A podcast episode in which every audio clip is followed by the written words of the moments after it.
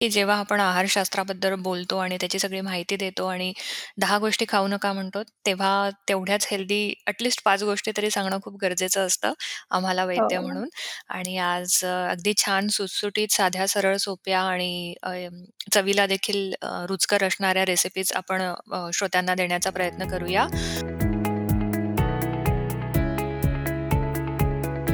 नमस्कार श्रोते हो, मी आहे तुमची होस्ट प्रिया. सुपर हीरोज घडवताना या पॉडकास्टमध्ये तुमचं खूप खूप स्वागत. हा आहे एपिसोड 9 आणि आज आपण काही हेल्दी पण इंटरेस्टिंग अशा रेसिपीज जाणून घेणार आहोत डॉक्टर रुपाली पानसेंकडून. नमस्कार डॉक्टर. नमस्कार. डॉक्टर आपण बऱ्याच गोष्टींवर चर्चा केली आत्तापर्यंत, पण बऱ्याच आयांनी अशी रिक्वेस्ट केली होती, की आम्हाला काही हेल्दी रेसिपीज सांगा. पण काही इंटरेस्टिंग गोष्टी सांगा, ज्या मुलांसाठी म्हणून अशा काही रेसिपीज सांगा. तर आपण सुरुवात करूया. अ, नक्की. काही स्वीट्स किंवा डेझर्ट्स याच्या काही रेसिपीज सांगाल का? हो, हो. नक्की. अ, अगदी बरोबर आहे, की जेव्हा आपण आहारशास्त्राबद्दल बोलतो आणि त्याची सगळी माहिती देतो आणि 10 गोष्टी खाऊ नका म्हणतो, तेव्हा तेवढ्याच हेल्दी ॲटलीस्ट 5 गोष्टी तरी सांगणं खूप गरजेचं असतं आम्हाला वैद्य हो. म्हणून. आणि आज अ, अगदी छान सुटसुटीत, साध्या, सरळ, सोप्या आणि अ, चवीला देखील अ, रुचकर असणाऱ्या रेसिपीज आपण अ, श्रोत्यांना देण्याचा प्रयत्न करूया. अ, बरेचदा ना अ, गोड कमी खा असं सांगितलं जातं किंवा बाहेरच्या मिठाया खाऊ नका असं आम्ही पटकन केस पेपरवर लिहून देतो. बरोबर. पण हं, मग. अशा काय गोष्टी आहे, की ज्याच्यामध्ये कष्ट पण कमी पाहिजे घरातल्या बाईला किंवा जे कोणी स्वयंपाक करतं आणि तितकंच ते हेल्दी आणि टेस्टी आणि मुलांना अपील होईल असं काय-काय स्वीट्स आपण देऊ शकतो हे बघूयात. लिस्ट खरं भरपूर मोठी होणार आहे, पण त्यातल्या त्यात सहज हं. सोप्या असणाऱ्या रेसिपीज मी आत्ता शेअर करतीये, रादर मला आवडेल करायला. तर पहिल्यांदा हं. आपण एक कॅटेगरी घेऊ, की खिरींची कॅटेगरी घेऊ. वाह! बरोबर. आता खीर करताना हां, खीर करताना अशा वस्तू आपण निवडूयात, की ज्या अ, त्या इन्ग्रेडियंटच्या ऑर्गॅनिक अ, जे काही त्याचं स्वरूप आहे, त्याच्याशी त्या हं, मॅच होणाऱ्या असतील. म्हणजे त्याच्यावर फार हं. प्रोसेस केली गेली नाहीये, अशा आपण काही हं. गोष्टी निवडू. अगदी घरातल्या बरं. तांदुळापासून आपण सुरुवात करू. आता तांदुळामध्ये काय-काय असतं हे आपण पाहिलेलं आहे. अ, बरेच बऱ्याच लोकांना भात नको असतो आणि भाताने नुकसानच होतं शरीराचं, असा एक गैरसमज असतो. परंतु हं. तांदुळामध्ये पण अ, खूप अ, न्यूट्रिएंट्स असतात आणि तांदूळ खूप छान पोषण पण करू शकतं. एस्पेशली हो. मुलांमध्ये हवा असणारा चांगला कफ घे किंवा पित्ताचं शमन करणं घे किंवा अ, चांगली झोप लागणं घे, या सगळ्या गोष्टी तांदुळामुळे घडू शकतात. त्यामुळे हं. तांदुळाचा देखील उत्तम अ, न्यूट्रिएंट म्हणून वापर करू शकतो आपण. आता हा तांदूळ त्याच्या स्वरूपात जसाच्या तसा आपण घेतला, बरोबर? ना मैद्याचा वापर बरोबर. केलाय आपण क किंवा कुठे काही त्याला तळलेलं नाहीये, कुठे काही त्याच्यावर प्रोसेस नाहीये. त्याच्या अगदी नॅचरल अ, फॉर्ममध्ये आपण त्याला वापरणार आहोत. तर असा हं. तांदूळ घेऊन तो स्वच्छ धुवून, सावलीमध्ये वाळवून जर तुम्ही बरणीत भरून ठेवला, तर तो वापरायला तुम्हाला तयार असतो. बरोबर. असा तांदूळ कोरडा भाजून घ्यावा किंवा तुपावर भाजून घ्यावा. मिक्सरमधनं तो हं. काढावा. म्हणजे हं. त्याचा एक रवाळ फॉर्म येतो त्याला आणि बरोबर. त्याच्यापासून बनणारी फिरणी म्हणजे तांदुळाची हं. खीर हा एक अतिशय उत्तम पोषण करणारा अ, डेझर्ट किंवा स्वीट डिश होऊ शकते हं. आणि मेक शुअर की चांगल्या तुपाचा वापर अ, ही खीर करताना तुम्ही करा. त्याच्यामध्ये केशर टाका, ड्राय फ्रुट्सचा वापर करा किंवा हं. केवड्याचा सुगंध टाका, अ, गुलाबाचा फ्लेवर टाका. ह्याच्याने व्हेरिएशन्स वाढतं, बरोबर? हं. आणि अ, बरोबर. अ, ही झाली नॉर्मल आपली फिरणी किंवा तांदुळाची खीर. पण तुम्ही ही प्रेझेंट कशी करतात? कारण की लहान हं. मुलांना तांदळाची खीर असं म्हटलं तर फारसं ते अपील होणार नाही. पण अ, जेव्हा तू छान ते क्ले पॉट्समध्ये किंवा आईस्क्रीम बाउलमध्ये ती छान गार सर्व्ह करशील, त्याच्यावर अ, ताजी साय टाक किंवा यू हं, नो हं. काहीतरी एक इनोव्हेटिव्ह पद्धतीने डेकोरेट केलं त्याला, रोज हं. पेटल्स टाकले वगैरे, तर ती मुलांना नक्की अपील होते आणि एक खूप छान स्वीट डिश ही होऊ शकते. अ, तांदुळाच्या खिरीबरोबरच दलियाची खीर तू ऐकली असशील, जी खपली गहू हं. मिळतो. हो, त्या हो. खपली गव्हाची देखील अशीच खीर करता. हा खपली गहू अ, कोरडा अ, तुपावर ब छान खमंग भाजून घ्यायचा. सुंदर हो. वास येईपर्यंत भाजायचा आणि मग तो हो. कुकरमध्ये शिट्टी देऊन शिजवला, की त्याच्यामध्ये छान काळा किंवा अ, रासायनिक अ, हे नसलेला गूळ टाकायचा, ऑर्गॅनिक गूळ टाकायचा आणि अ, बडीशेप, जायफळ, वेलची टाकून तो खूप छान घोटू मंद आचेवर चांगला त्याला घोटू द्यायचा. अशी छान ती घोट घोटलेली खीर असते. हं, याच्यामध्ये हं, दूध टाकलं नाही तरी चालतं. तर ही हं, लापशी म्हण किंवा खपली गव्हाची खीर म्हण, ही एक खूप छान पोषण करणारा स्वीट डिश आहे असं मी म्हणेन. कारण की हं, प्रोटीन्स घे, कार्बोहायड्रेट्स घे किंवा गव्हामध्ये असणारी जी काही पोषण मूल्य आहे आणि गुळामध्ये असणारा आयर्न, मॅग्नेशियम, पोटॅशियम या हं, सगळ्या गोष्टी खूप छान पद्धतीने लहान मुलांच्या शरीरात अ, जाऊ शकतात आणि अ, करायला देखील ही खूप सोपी आहे आणि जसं आपण म्हटलं, की फ्राईंग आहे किंवा पाकाचा वापर यामध्ये नाहीये. त्यामुळे त्याचं पोषण मूल्य पण निश्चित इतर व्यंजनांपेक्षा किंवा गोड पदार्थांपेक्षा उच्च प्रतीचं आहे, असं आपण म्हणू शकतो.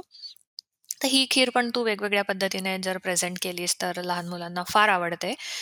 हं, त्याच्याबरोबर मग अ, अ, फुलकासुद्धा ते खाऊ शकतात किंवा पुरीबरोबर ही खीर छान लागते किंवा हं. नुसतं एक डेझर्ट म्हणून तुम्ही जेवणानंतर थोड्या वेळाने दिलं तरी चालेल. अ, जसं मी आधी मेन्शन केलं तसं दूध टाकायची गरज नाही. दूध टाकलं तरी हरकत नाही. हं, अगदी अशीच तू शेवयाची खीर घे किंवा रव्याची खीर घे, असे वेगवेगळे प्रकार खिरीचे होऊ शकतात, जे बरेच अ, चांगले आहेत असं आपण म्हणू शकतो कंपॅरेटिव्हली, की जे आपण बाहेरनं गुलाबजाम आणले किंवा कुठले स्वीट्स आणले किंवा बर्फी, मिठाया आणल्या त्यापेक्षा. नारळाची खीर हा एक अजून इनोव्हेटिव्ह किंवा एक अ, खूप चांगलं डेझर्ट होऊ शकतं. ओलं नारळ जे आहे ना, हं, ते हं. अ, ते साखर आणि नारळाचंच दूध किंवा आपलं साधं दूध असं एकत्र छान शिजवून घट्ट केलेली नारळाची खीर, त्याच्यामध्ये थोडासा खवा टाकता आला तर खवा. तर ही एक खूप छान सुंदर स्वीट डिश होऊ शकते. त्याच्यानंतर माझी स्वतःची जी आवडती कॅटेगरी स्वीट डिशची ती हलवा हं. म्हणजे वेगवेगळ्या प्रकारचे शिरे शिरे. ही आहे. हां. ट्रस्ट मी आपण खूप अंडर एस्टिमेट करतो शिऱ्याला आणि अ, कोणी पाहुणे येणार असेल तर अगदी सहज अ, आपण म्हणतो की हो. "अगं शिरा काय करायचा? काहीतरी बाहेरून आणू एक्झॉटिक." पण ट्रस्ट मी शिऱ्यासारखी माइंड प्लीजिंग आणि सॅटिस्फायिंग स्वीट डिश नाहीये दुसरी कुठली. तर माझ्या बरोबर. घरात नेहमी 3-4 प्रकारचे अ, पिठं भाजून तयार असतात. एक तर अ, जाड कणिक गव्हाची, हं, दुसरी हं. गोष्ट मुगाच मुगाचं जे पीठ असतं, पिवळ्या मुगाचं जे हो. पीठ असतं, ते कायम माझ्याकडे कोरडं भाजून ठेवते मी. कणिक पण कोरडं भाजून ठेवते. याखेरीज हां, नाचणीचं पीठ कायम माझ्याकडे भाजून तयार असतं आणि दुसरी हां. गोष्ट म्हणजे अ, बदाम, अक्रोड, का काजू नाही, बदाम, अक्रोड आणि इथे मी पेकन्स वापरते. पण नुसतं. बदाम आणि अक्रोडाचं जरी एक भरड करून ठेवली बारीक. न भाजता फ्रीजमध्ये, तर अशा ह्या हं. 3-4 गोष्टी तयार असल्या ना, की त्याच्यापासून अक्षरशः 5 ते 10 मिनिटाच्या आत तुमचं एक अमेझिंग स्वीट डिश तयार होऊ शकते. मुगाचा हलवा तर फारच सुंदर लागतो. कोरडा तुम्ही हो, भाजून हो. घेतला तर त्याचा भाजण्याचा वेळ पण कमी होतो आणि हो. साजूक तुपाचा जर भरपूर वापर केला, इनोव्हेटिव्ह त्यामध्ये फ्लेवर्स ॲड केले तुम्ही पण शक्यतो you know synthetic flavours add करण्यापेक्षा घरातलेच काही पदार्थ वापरून तुम्ही फ्लेवर्स हं, ॲड केले तर खूप छान अ, त्याचं एक अपील किंवा एक त्याची यू नो अपीलिंग व्हॅल्यू वाढवू शकते. तर अ, हं, असे 3-4 प्रकारचे हलवे मला नक्कीच सांगायला आवडतील. आणि पोषणाच्या दृष्टीने लहान मुलांचा जर तू विचार केला ना, तर हाडांची बळकटी येणं, सांध्यांना योग्य ते अ, स्नेहन म्हणजे ऑइल किंवा फॅट मिळणं हं, यासाठी या हलव्यांचा खूप चांगला रोल असतो. त्याच्यानंतर हं. कॅटेगरी येते ती बर्फीची. ह्याच्यामध्ये तर इनोव्हेशनला काही म्हणजे सीमाच नाही. इतक्या हो. प्रकारच्या बर्फ्या तुम्ही लहान मुलांना देऊ शकतात. अ, अगदी पटकन जर आपण म्हटली तर अ, अ, मुगाची किंवा एक बेसनाची पाकातली बर्फी आहे. पोषणाच्या दृष्टीने अतिशय उत्तम आहे ती. कारण लहान मुलांची पचनशक्ती आणि ग्रोथ होत असते, त्यामुळे त्यांना पोषणाची पण तेवढीच आवश्यकता असते. त्यामुळे हं, टिकायच्या दृष्टीने ही बर्फी खूप चांगली असते. हं, याखेरीज अ, नारळाची, ओल्या नारळाची बर्फी जर वेगवेगळ्या पद्धतीने तुम्ही केली, फॉर एक्झाम्पल मी ओल्या नारळाची बर्फी करताना बरेचदा त्यामध्ये अ, कधी स्ट्रॉबेरीचा ज्यूस टाकते, कधी अ, हिरवा रंग हवा असेल तर किंचित यू नो पुदिना किंवा इव्हन मी कधी ते पालकाचा देखील अ, वापर करते. ह्याच्यानंतर अ, ब्लूबेरीजचा वापर करून खूप सुंदर निळ्या रंगाची अ, नारळाची बर्फी होऊ शकते. अ, असे हो. वेगवेगळे फ्लेवर्स तू देऊ शकते आणि आपण कमी प्रमाणात तो रंग वापरतोय त्यामुळे विरुद्धांनांचाही धोका यामध्ये राहत नाही. हं, आणि हं, याखेरीज नारळाने बुद्धी चांगली होते. मज्जाधातूसाठी खूप उत्तम आहे नारळ आणि ओव्हरऑल पोषणाच्या दृष्टीने हे खूप छान आहे. अ, अशा गोड पदार्थांनी तुमची इम्युनिटी अतिसाखरेने कमी न होता उलट चांगले इन्ग्रेडियंट्स वापरल्यामुळे ती वाढण्याचीच अ, शक्यता जास्त आहे. सो हं. बर्फी, हलवा आणि खीर अशा ह्या 3 कॅटेगरीज झाल्या. त्याच्यानंतर मला काही पुऱ्यांचा पण इथे आवर्जून उल्लेख करावासा वाटतो, की ज्या बऱ्याच ट्रेडिशनल आहेत. अ, हं. लाल भोपळ्याची पुरी तू ऐकली असशील, ज्याला हो, घारगे असा शब्द आहे हो. मराठीमध्ये. हो. तर हे खूप ट्रेडिशनल पदार्थ आहे म्हणजे आयुर्वेदामध्ये पण मेन्शन असलेले हे काही पदार्थ आहेत, की ज्यामध्ये तुम्ही तुपात तळलेल्या पुऱ्यांचा उल्लेख आहे, ज्याला अपूप असं म्हणतात आयुर्वेदामध्ये. तर हं, हं. ह्या पुऱ्या तुपात तळलेल्या जर असेल, तर त्या अतिशय पौष्टिक असतात. पचायला जड असतात, हे मात्र लक्षात ठेवावं.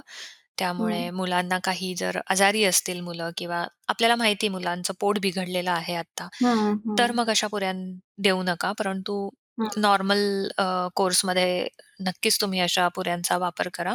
तुपामध्ये तळणं शक्य असेल तर उत्तम आहे. मग अशा पुऱ्यांचा वापर करताना गूळ घालावा साखरेच्या ऐवजी. घारग्यामध्ये पण गूळ असतो आणि अ, लाल भोपळा असतो. त्यामुळे आपोआप हो. लाल भोपळाही जाऊ शकतो. अशाच गोड बरं. पुऱ्या तुम्ही दुधी भोपळा वापरून, कोहळा वापरून करू शकतात. हं. कोहळ्याची तर बर्फी पण छान होते. कोहळ्याची खीर सुंदर होते. हं. त्याच्यानंतर दुधी भोपळ्याची पण खीर छान होते. तर यू नो हो. नकळत तुम्ही तुमच्या स्वीट डिशमध्ये भाजी देताय मुलांना लक्षात ठेवा. सो बरोबर. अ, ह्याच्याखेरीज अजून इनोव्हेटिव्ह आई काय करू शकणार राइट? सो बरोबर. मला असं वाटतं या 3-4 कॅटेगरीज स्वीट डिशच्या आहेत. त्यानंतर येतो लाडूचा प्रकार. मग अ, त्यामध्ये तर अ, महाराष्ट्रीयन खाद्य संस्कृतीमध्ये तर लाडूचं अनन्यसाधारण महत्त्व आहे. कारण सीझननुसार आपल्याकडे लाडू बनत असतात. हो. मग डिंकाचे लाडू घे, त्यामधनं सगळे इसेन्शियल फॅटी एसिड्स जातात. आयर्न, कॅल्शियम याचा उत्तम सोर्स आहे. अगदी याला आम्ही इम्युनिटी बॉल्स असंच लहान मुलांना सांगतो, लहान पेशंट्सला सांगताना, की तुझी. आई तुला इम्युनिटी वाढवणारे बॉल्स देणार आहे, ते खायचेत. असं आम्ही मार्केटिंग करतो डिंकाच्या लाडूचं. त्याच्यानंतर नाचणीचे लाडू आहेत, मुगाचे लाडू आहेत आणि मला अजून एक सांगायला आवडेल श्रोत्यांना, की तुम्ही ह्या लाडूंचा वापर ताटामध्ये वाढायला म्हणजे अ, कचरू नका किंवा लाज वाटण्याचं काही कारण नाही, की स्वीट डिश म्हणून मी हं. लाडू वाढला. उलट तुम्ही एक फार चांगलं पौष्टिक पदार्थ ॲड करता आहे पाहुण्यांसाठी. सो या ट्रेडिशनल स्वीट डिशचा मला असं वाटतंय नक्की वापर करा. आणि अजून एक मला मुद्दा सांगायला आवडेल, की बरेचदा आपल्याकडे ती रसमलाई आणली जाते किंवा रबडी आणली हं, हं. जाते किंवा यू नो अ, मैद्यापासून बनवलेले कारण खव्याचे तर घरी केले तरच हो. खव्याचे गुलाबजाम उत्तम होऊ शकतील.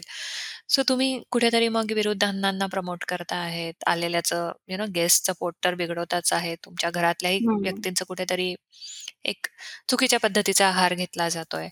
त्यामुळे अशा गोष्टींचा वापर केला तर तेही एक इनकम्पॅटिबिलिटीचाही अ, मुद्दा आपोआप अ, टाळला जातो. सो मला असं वाटते हे अ, 3-4 कॅटेगरीज आज इनफ होतील आणि मला आत्ता आठवलं, की एक 3-4 वर्षांपूर्वी मी जसा ब्रेकफास्टच्या 30-40 पदार्थांचा ब्लॉग लिहिला होता ना, तसाच हां. मी डेझर्ट्सचा पण एक ब्लॉग लिहिला होता. त्यात पण मी जवळ-जवळ 25-30 अ, स्वीट डिशेसचा उल्लेख केलाय पटकन होतील हो. अशा. तर अरे वाह! तोही ब्लॉग अ, आपले श्रोते वाचू शकतील हो, हो. आणि मला असं वाटतंय, की आता भरपूर ऑप्शन्स असतील. हो, हो. खूपच म्हणजे जेव्हा तुम्ही आता सांगताय तेव्हा मला असं जाणवतंय, की अरे आपण याच्यातले बरेच कमी वापरतोय घरी हो. पदार्थ करण्यासाठी. बरं काही फॉलो अप क्वेशन्स आहेत डॉक्टर. तुम्ही जे खिरीचे जे प्रकार सांगितले तांदूळ किंवा दलिया, खपली गव्हाचा दलिया त्याचा त्याची खीर. तर तुम्ही खपली गव्हाच्या खिरीमध्ये तुम्ही सांगितलं, की गूळ वापरा. पण बाकीचे ज्या खिरी आहेत तांदूळ झालं, शेवया, रवा तर याच्यामध्ये साखरच वापरायची ना? अ, फिरणीमध्ये युजुअली खडीसाखर वापरतात. जी ऑथेंटिक फिरणी किंवा तांदळाच्या खिरीची जी रेसिपी ना, हं, हं. त्याच्यामध्ये अ, रिफाइंड शुगर न वापरता जर खडीसाखर मिळतात मिळते ना, हं. ती जर टाकली ना, तर त्याचा कूलिंग प्रॉपर्टीज अजून वाढतात. हं, सो हं. जरी बरं. डायरेक्टली गूळ टाकून तुम्हाला तो रंग आणि ओव्हरऑल त्याचं प्रेझेंटेशन घालवायचं नसेल, तर हं. खडीसाखरेचा अगदी निर्धास्तपणे तुम्ही वापर करू शकता त्यामध्ये. आणि ओके. बाकी अ, शिऱ्यांचं तू म्हणशील ना, तर पर्सनली माझ्या घरामध्ये शिऱ्यामध्ये कधीच साखर पडत नाही. अनलेस एंड अंटिल तो टिपिकल सत्यनारायणाचा प्रसाद असेल, तरच हं. अ, त्या प्रमाणामध्ये ती साखर घातली जाते. अदरवाईज घरी बनणारे सगळे शिरे हे गुळाचेच बनतात आणि खूप छान खमंग चव उलट त्याला येते साखरेपेक्षाही. हो, हो. आणि गुळाचं प्रमाण किती असावं? समजा मी 1 वाटी कणिक 1 कणिक वाटी घेतली. कणिक असेल, तर साधारणपणे 1 पाऊण वाटी गूळसुद्धा पुरतो. अर्धी वाटी ते पाऊण वाटी गूळसुद्धा पुरतो. आणि अ, त्यामध्ये तुला अजूनही गूळ कमी वापरायचा आहे, पण तरी गोड हं. टेस्ट हवी आहे. यू नो हो. कारण अगोड पदार्थ गोड पदार्थ अगोड असतील तर मग छान नाही लागत ते. हो, सो बरोबर. अ, मग त्यामध्ये तू काय टाकू शकते, तर खारक्याची पूड टाकू शकते, काळ्या बरोबर. मनुका किंवा साध्या मनुका टाकू शकते. हं. खजूर टाकले ना, तरी त्याचा गोडवा एक खूप छान वाढतो.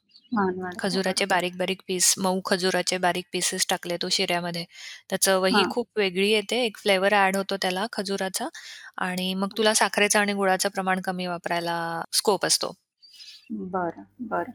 आणि शिऱ्याचं प्रमाण माझ्या लक्षात आलं. बर्फीमध्ये काय? बर्फीमध्ये पण सेमच कारण बर्फी जरा गोड असते ना? राइट.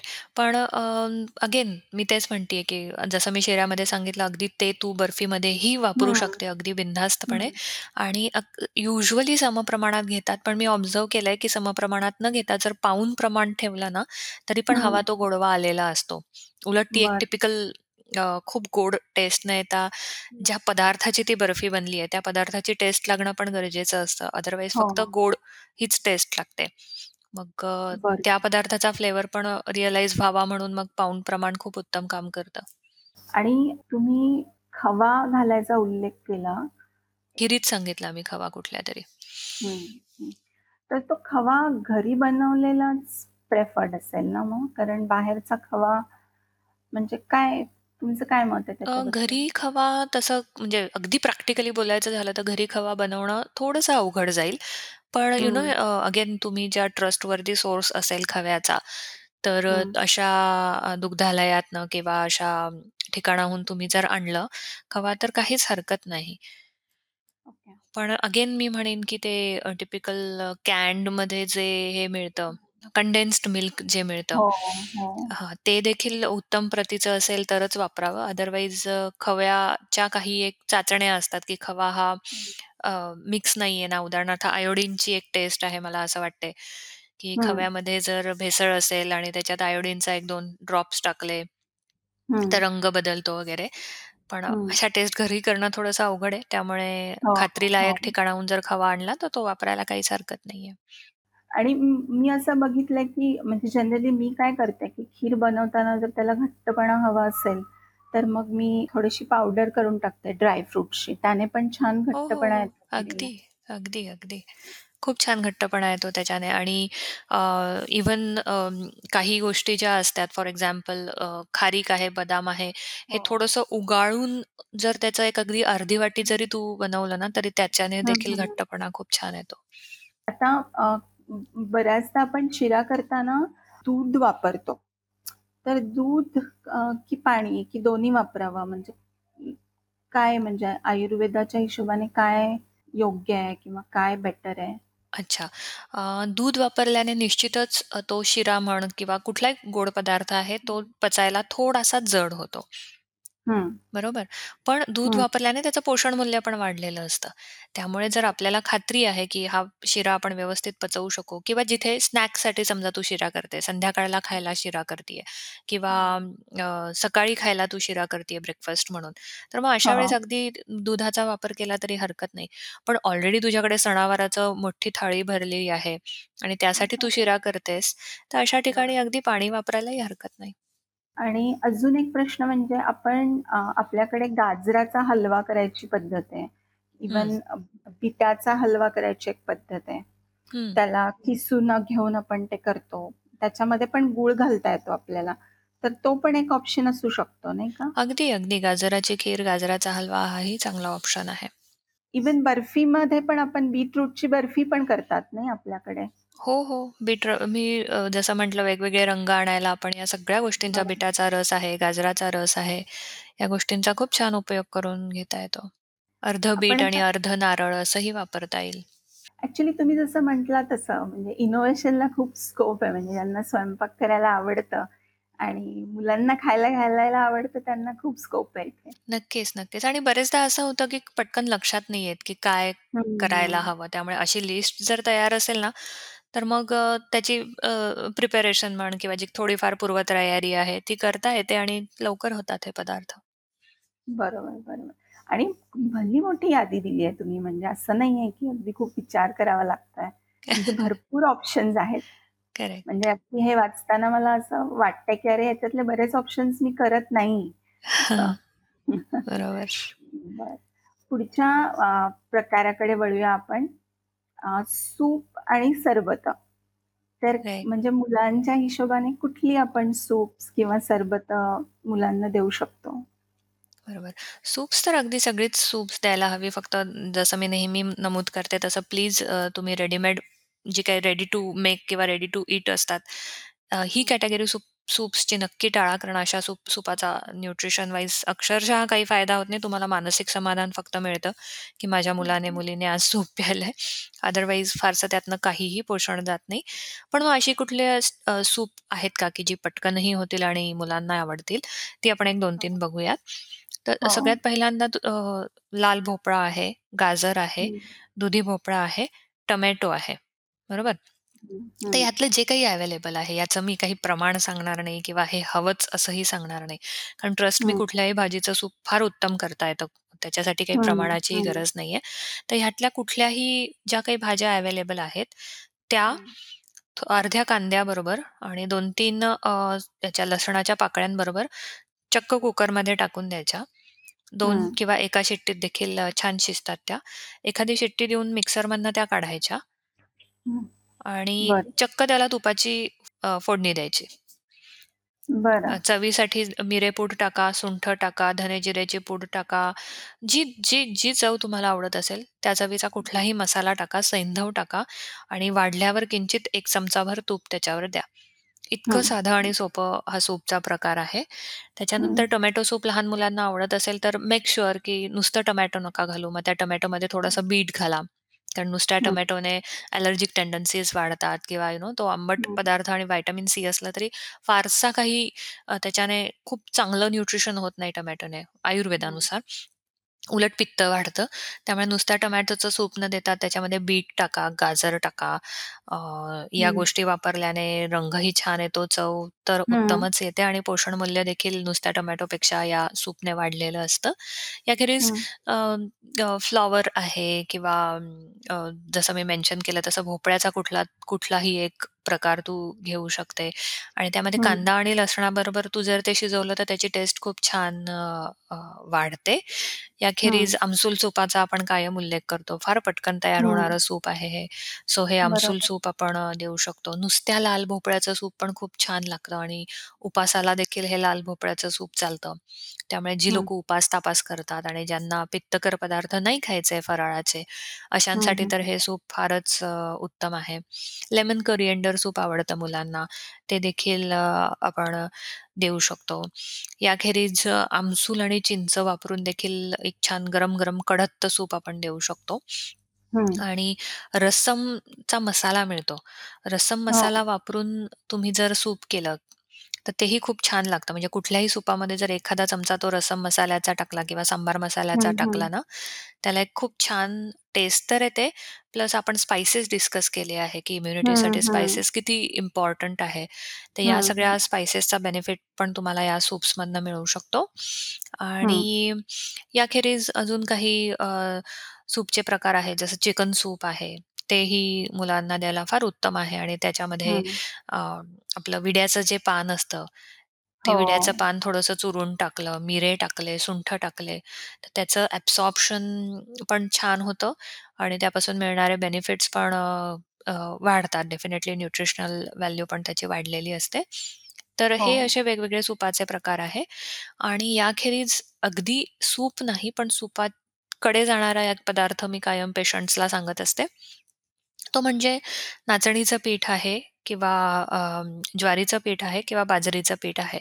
हे कोरडं जर भाजून घेतलं आणि व्यवस्थित एअरटाईट ग्लास कंटेनरमध्ये ठेवलं, तर ते 2 ते 3 आठवडे छान राहतं. आणि मग असं तयार पीठ तुम्ही चक्क अ, पाण्यामध्ये मिक्स करा. हं, अ, आणि ते पाण्याला उकळी द्या. म्हणजे छान असा मऊसर, हं, घट्टसर त्याचं एक सूपसारखी हं, कन्सिस्टन्सी तयार होते. आणि त्यामध्ये मग तुम्ही लिंबू रस थोडासा टाका, मिरे पावडर टाका अ, किंवा लवंगीची पूड टाका, दालचिनीची पूड टाका, सैंधव मीठ टाका आणि 1 हं, चमचाभर तूप टाका. हं, ताप असो, सर्दी असो, खोकला असो, पोट बिघडलेलं असो, किंवा हो. भूक लागत नसेल, अशा वेगवेगळ्या अ, हेल्थ कंडिशन्समध्ये पण याने खूप छान पोषण पण मिळतं आणि पोटाला आराम पण मिळतो. आणि हं, अगेन हं. सूप्सबद्दल बोलतोय आणि मुगाच्या कढणाचा उल्लेख नाही असं होणार नाही. त्यामुळे मुगाचं कढण तर म्हणजे पर्सनली माझ्या घरामध्ये आठवड्याला 2दा कोणी आजारी असो अथवा नसो, मुगाचं अरे कढण हे वाह! होतच असतं. आणि थँकफुली मुलांनाही ते आवडतं माझ्या, त्यामुळे मी खूप अ, भरभरून कौतुक करत असते कायम मुगाच्या सुपाचं. सो हिरव्या सालीच्या मुगाच्या डाळीचं कढण देखील तुमच्या खाण्यामध्ये जर वारंवार असेल, मुलांना जर वेळीच या सवयी तुम्ही लावल्या लहानपणापासनं, तर मग पुढे जाऊन मुलं नाका नाही मुरडणार, हे नको, ते नको.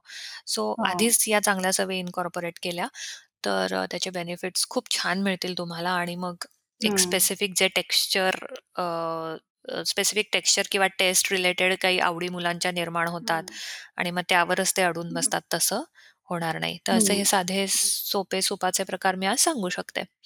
आणि सरबत. आता सरबत मुलांना खरंच आपण खूप अ, आवडतात. हं. सरबताकडे वळण्याच्या पूर्वी मी प्रश्न विचारते तुम्हाला. हो. 1-2 छोटेसे प्रश्न आहेत माझे. तुम्ही आधी सांगितलं, की कुठलाही तुमच्याकडे लाल भोपळा असेल, गाजर, टोमॅटो, दुधी, कांदा आणि लसूण, अर्धा कांदा आणि थोडा लसूण घालून ते आपण उकडून घ्यायचं. तर त्याला मग तुपाच्या फोडणी देऊन आपण ते हे करू शकतो. ते सूप म्हणून आपण ते घेऊ शकतो. बरोबर. त्याच्यामध्ये तूप टाकायला सांगितलं, पण त्याच्यामध्ये लिंबू सुद्धा पडेल ना?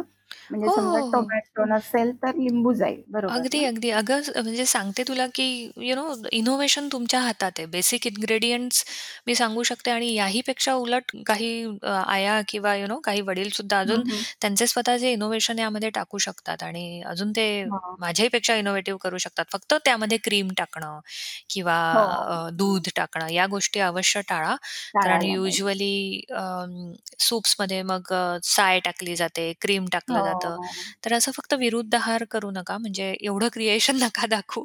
साधं आणि सोपं ठेवलं तर मग कधी लवंग टाकली, कधी हो. सुंठ टाकलं, कधी मी त्याला लेमन हो. फ्लेवर दिला, कधी मिंट फ्लेवर दिला.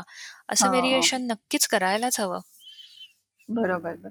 आणि अजून एक गोष्ट, आता तुम्ही म्हटला, की क्रीम नाही घालायची कारण आप आप मुलांना काय सवय असते, ते बाहेरचं जे सूप हॉटेलमध्ये जे हं, पितात, ते घट्ट हं. असतं जरा.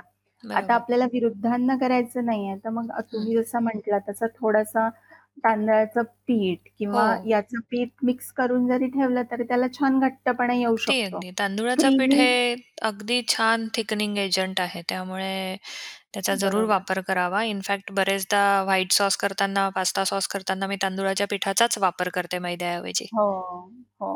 आणि अजून एक गोष्ट म्हणजे जे सत्तूचं पीठ असतं, म्हणजे फुटाण्याची डाळ जी असते, राइट. त्याचं पीठ, ते पण टाकू शकतो ना आपण इथे? अ, का ते नाही, जड नाही, होईल? नाही. ते नाही टाकू शकत कारण अ, थोडंसं परत मग अ, विरुद्ध जडसुद्धा होईल आणि सातूच्या पिठाला स्वतःची एक उग्र टेस्ट असते बघ, तू जर. नोट केलं तर. हो. उग्र गंध पण असतो, वास पण असतो आणि एक त्याला स्पेसिफिक म्हणजे आयडेंटिफाय होईल अशी टेस्ट असते स्वतःची. त्यामुळे मग हं. सुपामध्ये ते नाही अ, जाऊ शकणार. Okay, okay.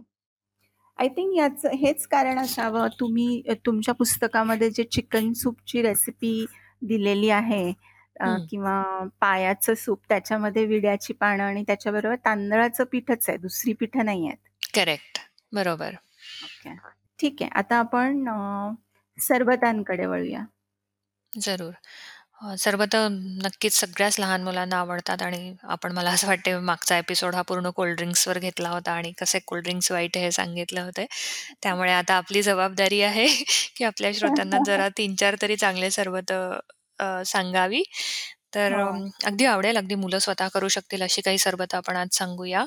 तर अ, परत माझा एक आवडता इन्ग्रेडियंट आमसूल घेऊयात आपण. की असे एक हो. 7-8 आमसूल जर पाण्यामध्ये भिजवले किंवा नाहीये वेळ भिजवायला मला, तर मी डायरेक्टलीच 7-8 आमसूल घेतले. अगदी चिंचेचे 3-4 अ, यू नो साधारणपणे 2 इंच अ, चिंचे अ, आपली काळी जी चिंच असते, ती घेतली. तिच्या बिया व्यवस्थित काढून घेतल्या आणि हं, अ, घरात समजा बेरीज आहेत किंवा काळी द्राक्ष आहेत, काळ्या मनुका आहेत, यापैकी काही घेतलं आणि ते मिक्सरमधनं काढायचं थोडंसं पाणी घालून आणि हं, हे अ, काढलेलं मिश्रण गाळून घ्यायचं. हं, त्याच्यामध्ये हवं तेवढं पाणी टाकायचं. उरलेल्या उरलेला जो कोळ असतो तो परत एकदा पाण्यामध्ये मिक्स करून परत जर त्यातनं निघालं तेवढं त्यातलं हं. सत्व काढून घ्यायचं आणि अशा हं. निघालेल्या पाण्यामध्ये अ, जलजिऱ्याचा तू जर एक अर्धा चमचा टाकलास, त्याच्यानंतर बरं. गूळ किंवा साखर टाकली आणि लिंबा लिंबाचे एक साधारणपणे एक पाव लिंबू वगैरे पिळून टाकला, तर हं. खूप छान सरबत तयार होतं हं. आणि उन्हाळाच काय केव्हासुद्धा हे सरबत तू केव्हाही विचार न करता बरं. कुणालाही अगदी आजारी माणसालाही देऊ शकते. हो. यातनं मोस्टली फायदा असा होतो, की फक्त लिंबू पोटात जात नाही. नुसत्या लिंबाच्या सरबताने मुलांना खोकला सुरू होतो, सर्दी सुरू होते, एलर्जिक टेंडन्सीज हं. डेव्हलप होतात. हं. पण याच्याखेरीज लिंब तर आहेच, आमसूल आहे आणि चिंच आहे. त्यामुळे व्हिटॅमिन सी तू एक व्हरायटी थ्रू देत असते. बरोबर. आणि लिंबापेक्षा आमसूल आणि चिंचेचं व्हिटॅमिन सी हे जास्त प्रमाणामध्ये शरीरामध्ये राखलं जातं. हं, अ, हं. आमसुलामुळे पित्ताच पित्ताचं शमन होतं, म्हणजे पित्त वाढत असेल तर पित्त हं. कमी होतं. हं. शरीरामध्ये अ, जळजळ होणे डोळ्यांची, हातापायाची आग हं. होत असेल किंवा ओव्हरऑल. हीट वाढली असेल बॉडीमधली, तर त्यामध्ये हे हं. सरबत अतिशय उत्तम काम करतं. लहान हं. मुलांना देखील हे सरबत आवडतं, कारण त्याच्या आंबट-गोड टे हं. आणि जलजिऱ्याच्या टेस्टमुळे. सो असं हे हं. सरबत घरी मुलं पण करू शकतात. याखेरीज मग अजून मी सांगेन, की खजूर, ओले हं. खजूर जे असतात, ते ओले खजूर, काळ्या मनुका आणि अ, चिंच परत, आंबट बरं. चवीसाठी हं, आणि गूळ. हं. एकत्र हं. अ, बारीक करून जसं मगाशी मी मेन्शन केलं तसं गाळून. घेतलं व्यवस्थित, तर त्याच्यापासून खजुराचं उत्तम सरबत तयार होतं. हं, हं. बरोबर. अ. याखेरीज अजून काही अ, खूप छान आयुर्वेदिक सरबतं आहेत खरं, पण त्यातले बरेचसे यू नो इन्ग्रीडियंट्स कदाचित घरात अ, उपलब्ध नसतील. फॉर एक्झाम्पल अ, काळी द्राक्ष आहे. काळ्या द्राक्षाचा हं. जर तू मिक्सरमधनं नाही, परंतु हाताने कुस्करून जर नीट ज्यूस काढला, तर तेही एक चांगलं हं. सरबत होऊ शकतं. पण ते ताजं पिणं आवश्यक आहे. मग. याखेरीज बाकी सरबतांचे प्रकार अजून अ, तू स्ट्रॉबेरीज आहेत समजा घरात, तर ते अ, स्ट्रॉबेरी स्लश करू शकते, पण त्याच्यामध्ये बर्फ थोडासा कमी टाक. मग त्या स्ट्रॉबेरीज बरोबर अजून कुठले फ्रुट्स ॲड करायचे झाले, तर बाकी फ्रुट्स न घेता मग कुठेतरी ड्राय फ्रुट्सचा वापर थोडासा तू करू शकतेस त्यात. हं. त्याच्यानंतर अ, अजून सरबतांचे प्रकार घ्यायचे झाले, तर आपण जे बाहेरून आणतो ऑरेंज, काला खट्टा किंवा अजून हं, रसना, हं. तर अ, हं. अशी सरबतं न आणता जर आत्ता मी मेन्शन केले तशी 2-3 सरबतं जर तुम्ही देऊ शकला मुलांना, तर ते हं. फार उत्तम आहे. समजा घरात पायनॅपल आहे, अननस आहे, त्याचा ज्यूस काढून तुम्ही दिला, तर तेही एक उत्तम सरबत होऊ हं. शकतं. कैरीचं पन्ह हे अतिशय आवश्यक आणि ट्रेडिशनल सरबताचा प्रकार आहे. तर कैरीचं हो. पन्ह किंवा कच्च्या कैरीचं सरबत करून दिलं बारीक करून, तर तोही हं. एक अ, vitamin C, iron, folic acid याचा खूप उत्तम स्रोत आहे, असं मला वाटतं. आवळ्याचं सरबत आहे. यू नो फ्रेश आवळे तू आणले आणि किसून त्याच्यामधनं रस काढला. अ, हं. त्यामध्ये थोडासा लिंबू टाकला, काळे मिरे टाकले, चवीपुरता साखर टाकली, तर एक उत्तम आवळ्याचं सरबत पण अ, होऊ शकतं. बरं. एक प्रश्न मला विचारायचा वाटतो इथे, की अ, बरेच हल्लीचे डायटीशियन्स किंवा न्यूट्रिशनिस्ट सांगतात, की तुम्ही फळांचं सरबत घ्यायच्या ऐवजी, फळांचं ज्यूस करून घ्यायच्या ऐवजी तुम्ही अख्खं फळ खा किंवा बरोबर. फ्रुट्स खा. म्हणजे याच्याबद्दल आयुर्वेदामध्ये काय सांगितलेलं आहे? अगदीच, अगदीच. कारण तू मोस्टली फळं बघितलीस ना, तर सगळी फळं ही कुठेतरी आंबट या चवीकडे जास्त जाणारी असतात, बरोबर? हं. आणि फळं ताजी खाणं कधीही चांगलं, कारण त्याचा तू रस काढून ठेवला किंवा त्याचे वेगळं कुठलातरी फॉर्म करून ठेवला, मिल्कशेक म्हण, स्मूदी म्हण किंवा ज्यूस म्हण. तर ते थोड्या वेळाने कुठेतरी आम्ही शिळे पदार्थ म्हणून कन्सिडर करतो. त्याचं सेल्फ हं. फर्मेंटेशन व्हायला सुरुवात झालेली असते आणि हं. त्याचा पी-एच पण जास्त ॲसिडिक होतो आणि मग असे पदार्थ नक्कीच शरीराला तेवढे न्यूट्रिशनल ठरत नाही, न्यूट्रिशनल व्हॅल्यू असून पण. त्यामुळे फळं तर कधीही ताजे खाल्लेले उत्तम आणि चावून ताजे खाल्लेल्या फळांचा वेगळा बेनिफिट मिळतो, कारण त्याचं पचन हे जिभेपासूनच सुरुवात झालेलं असतं आणि बरोबर. रस रस काढायचा असेल किंवा सरबत करायचं असेल, तर ते त्याच वेळेस घ्यावं. म्हणजे फ्रिजमध्ये ठेवलं किंवा ताजं. करून ठेवलं आणि मग काही हो. वेळानंतर घेतलं, असं शक्यतो करू नये. बरोबर.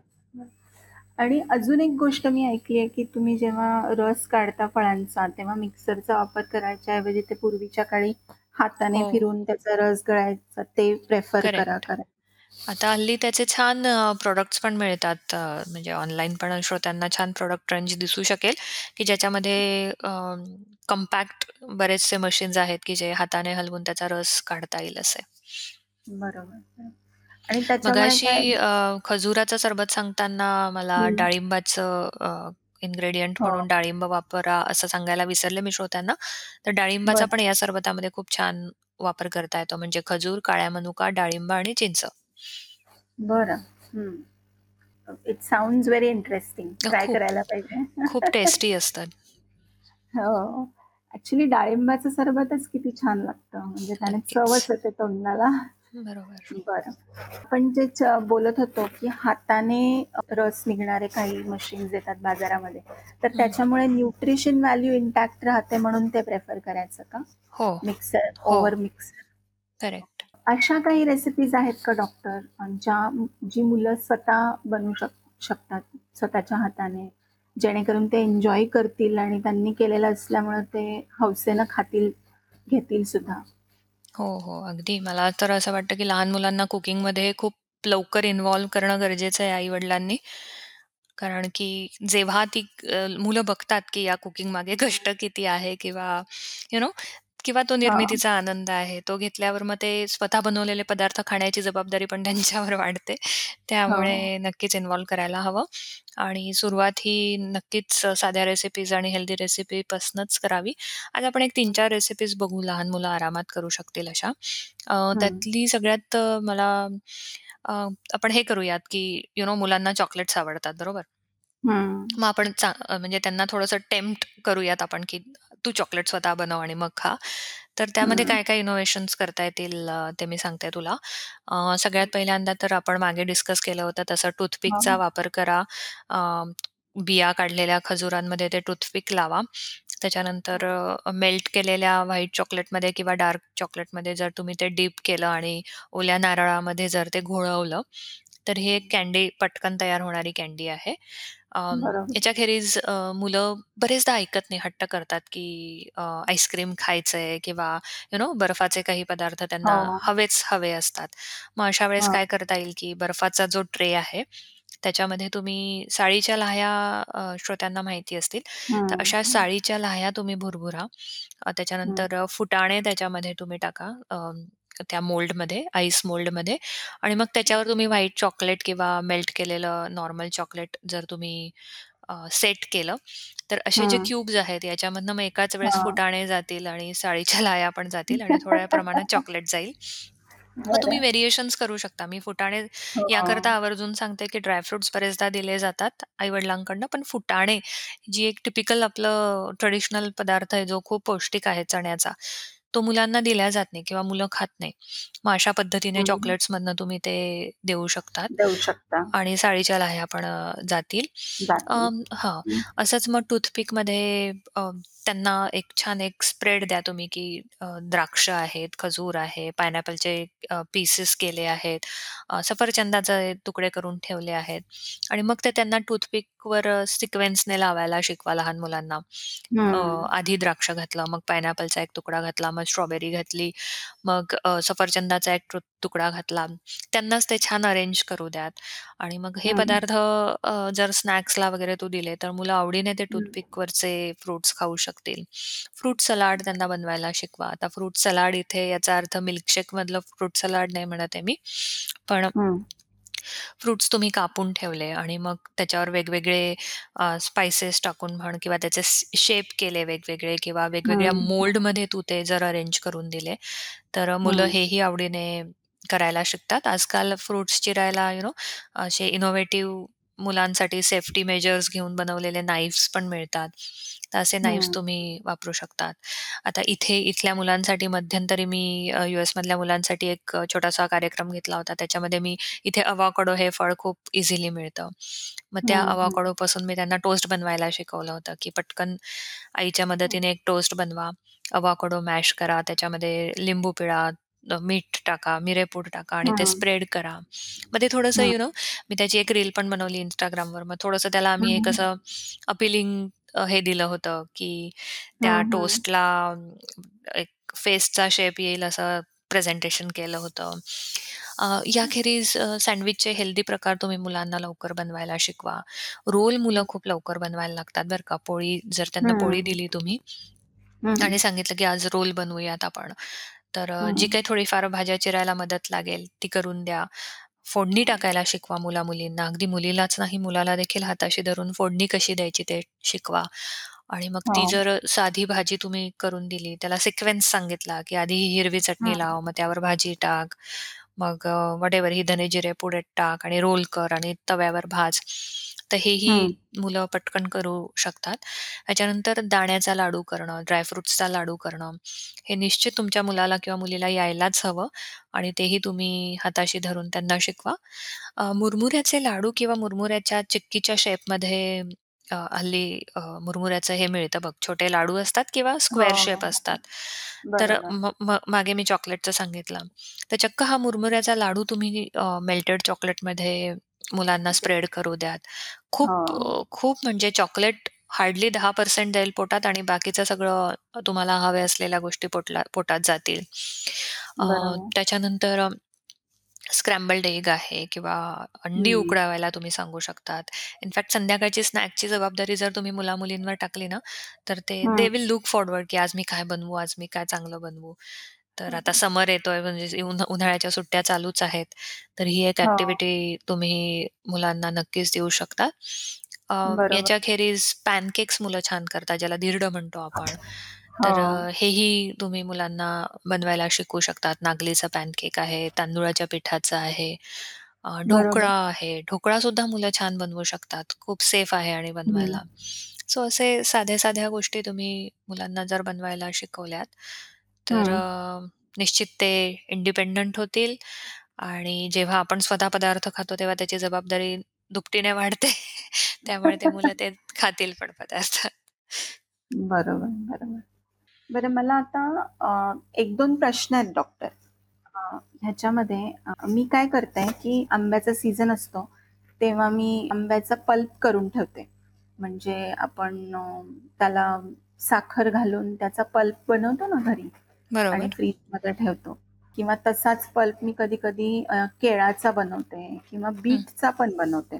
हं, आणि ते मग काय करते, की त्याला म्हणजे मला क कधी कलर द्यायचा असेल, तर हं, ते बीटाचं जे आहे तो पल्प गोड तो टाकते. किंवा कधी शिरा करायचा असेल, मग त्याच्यात तो बनाना पल्प वापरते. हं, आणि तो व्यवस्थित उकडून आणि साखर घालून केलेला असतो. हं, आणि तो फ्रिजमध्ये ठेवलेला असतो मात्र मी. हे हा एक वापर करते. दुसरा म्हणजे मी कधी-कधी केक केला तर त्याच्यावर वरती लावण्यासाठी म्हणजे कलरसाठी किंवा टेस्टसाठी, फ्लेवरिंगसाठी ते वापरते हं. किंवा कधी-कधी मिल्कशेकमध्ये तो पल्प वापरते मी. बरं. पण ते मग हे हे योग्य आहे का, हे जे मी करतीये ते, की हे नको करायला, की ते विरुद्धांना होतंय, की काय? बरं. आता अ, आपल्याकडे काही पदार्थ आहे ना, ते साठवणीचे पदार्थ म्हणून उत्तम राहतात. ज्यामध्ये आता तू बरोबर. मँगो पल्पचा उल्लेख केला. कदाचित मँगो पल्प उत्तम राहू शकेल. ताजा हं, ताजा आंबा खाणं कधीही चांगलं. पण हं, शेल्फ लाईफ असलेले काही पदार्थ आहेत, त्यामध्ये आंब्याचं शेल्फ लाईफ खूप चांगलं आहे. हं. जर त्याचं लोणचं करून ठेवलं किंवा पल्प करून ठेवला हो, किंवा वड्या करून ठेवल्या त्या अ, हो. पाकातल्या, तर ते उत्तम राहतं. पण तू आता केळ्याचा उल्लेख केला. हं, तर हं, केळ्याचं शेल्फ लाईफ खूप कमी आहे. त्यामुळे हं, त्यापासून अ, जो तू पल्प बनवला आहे, अ, हं, त्याचं पण शेल्फ लाईफ केवळ तू फ्रीजमध्ये ठेवते म्हणून त्याला बुरशी येत हं, नाही किंवा काही हं. हे होत नाही, जंतू संसर्ग होत नाही. ॲक्चुअली पण ब न्यूट्रिशन वाईज हं, म्हणशील ना, अ, काय विचारत नाही होतीस? मला नाही मला ॲक्चुअली म्हणायचं होतं ब बनाना पल्प नाही तो, म्हणजे बनाना जॅमच झाला तो एक प्रकारचा.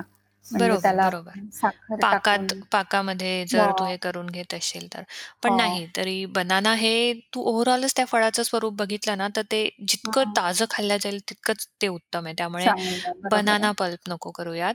पण अ, बीटाचं देखील मी म्हणू शकेन, की मिल्कशेकसाठी फक्त बीट वापरू नको. पण तू हं. फ्लेवरिंगसाठी व साठी याच्यासाठी वापरू वापरत. असेल, बरोबर. केकसाठी किंवा बर्फ्यांमध्ये, तर ते चालू हं, शकेल बीटाचं. पण हं. मिल्कशेक नको.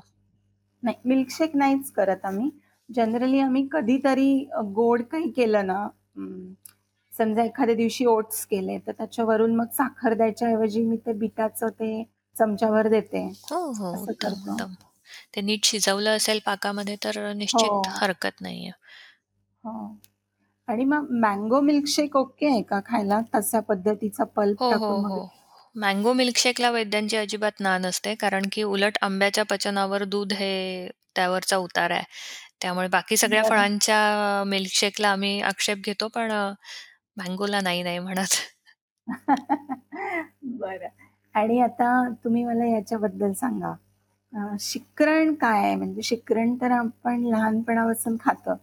तर त्या हं. त्याचं ते योग्य आहे का? केळ आणि अ, दूध? दुधाने दुधा दुधामुळे भरपूर कफ वाढतो. रादर दूध हा अ, हं, अ, गोड चवीचा असतो आणि दुधाने भरपूर कफ वाढतो. केळीने देखील भरपूर कफ वाढतो आणि अ, हं, तू बघशील तर लॅक्टोज इंटॉलरन्स म्हण किंवा के अ, हं, ॲलर्जिक ज्या टेंडन्सीज आहेत, त्या ह्या हं, कॉम्बिनेशनने वाढण्याची शक्यता दुपटीने वाढते. हं, कारण की 2 कफ वाढवणाऱ्या गोष्टी जर एकत्र येत असतील हं, वारंवार, तर मग हं, कुठेतरी एक तो इंटॉलरन्स निर्माण होतो शरीरामध्ये. त्यामुळे शिकरणाला ना हं, असते आणि जसं मी मेन्शन केलं, की जेव्हा तू केळीची साल काढते, त्या हं, क्षणापासून त्याचं यू नो नाशवंत असल्यामुळे त्या क्षणापासून त्याचं हं. न्यूट्रिशन व्हॅल्यू लगेच जायला सुरुवात होते. बरोबर. त्यामुळे परत ते तू दुधामध्ये टाकल्यामुळे कुठेतरी ते एक म्युकस सेक्रेशन हं, शरीरामध्ये जास्त घडवणारं कॉम्बिनेशन ठरतं. त्यामुळे हं, शिकरणाला आम्ही नाही म्हणतो. दह्याबरोबरच्या केळ्याला देखील आम्ही नाही म्हणतो. पण हं, केळ्याबरोबर जर तुम्ही थोडंसं तूप टाकलं, त्याच्यानंतर दालचिनी पावडर टाकली आणि तूप मध टाकलं, तर मग ते केळ उत्तम होऊ शकेल. पण केळ हं. खाण्याचा सगळ्यात आरोग्यपूर्ण आणि सगळ्यात यू नो ऑथेंटिक वे जो आहे, तो केळ ताजं आणि एकटं खाणं हाच आहे. बरं, बरं. ठीक आहे. म्हणजे शिकरण हा प्रकार टाळलेलाच बरा अगदी, अगदी ओव्हरऑल. टाळलेलाच बरा शिकरण प्रकार नकोच. ह्या गप्पा खूपच इंटरेस्टिंग होत चालल्यात आणि आय एम शुअर आपण हे अजून कंटिन्यू करूया नेक्स्ट अ, एपिसोडमध्ये अ, सो दॅट आपण त्या प्रत्येक पदार्थांना योग्य वेळ आणि न्याय दोन्ही देतोय. नक्की. तर आपण पुन्हा कंटिन्यू करूया. धन्यवाद श्रोतेहो. तुम्ही हा एपिसोड मन लावून ऐक शेवटपर्यंत ऐकला त्याबद्दल तुमचे खूप खूप आभार. तुम्हाला या एपिसोडवर काही क्वेशन्स असतील तर तुम्ही नक्कीच आम्हाला कळवा. मी कमेंट बॉक्समध्ये आमचा ईमेल ॲड्रेस आणि आम्हाला कसा कॉन्टॅक्ट करायचे त्याचे डिटेल्स देतच आहे. Thank you doctor. Thank you.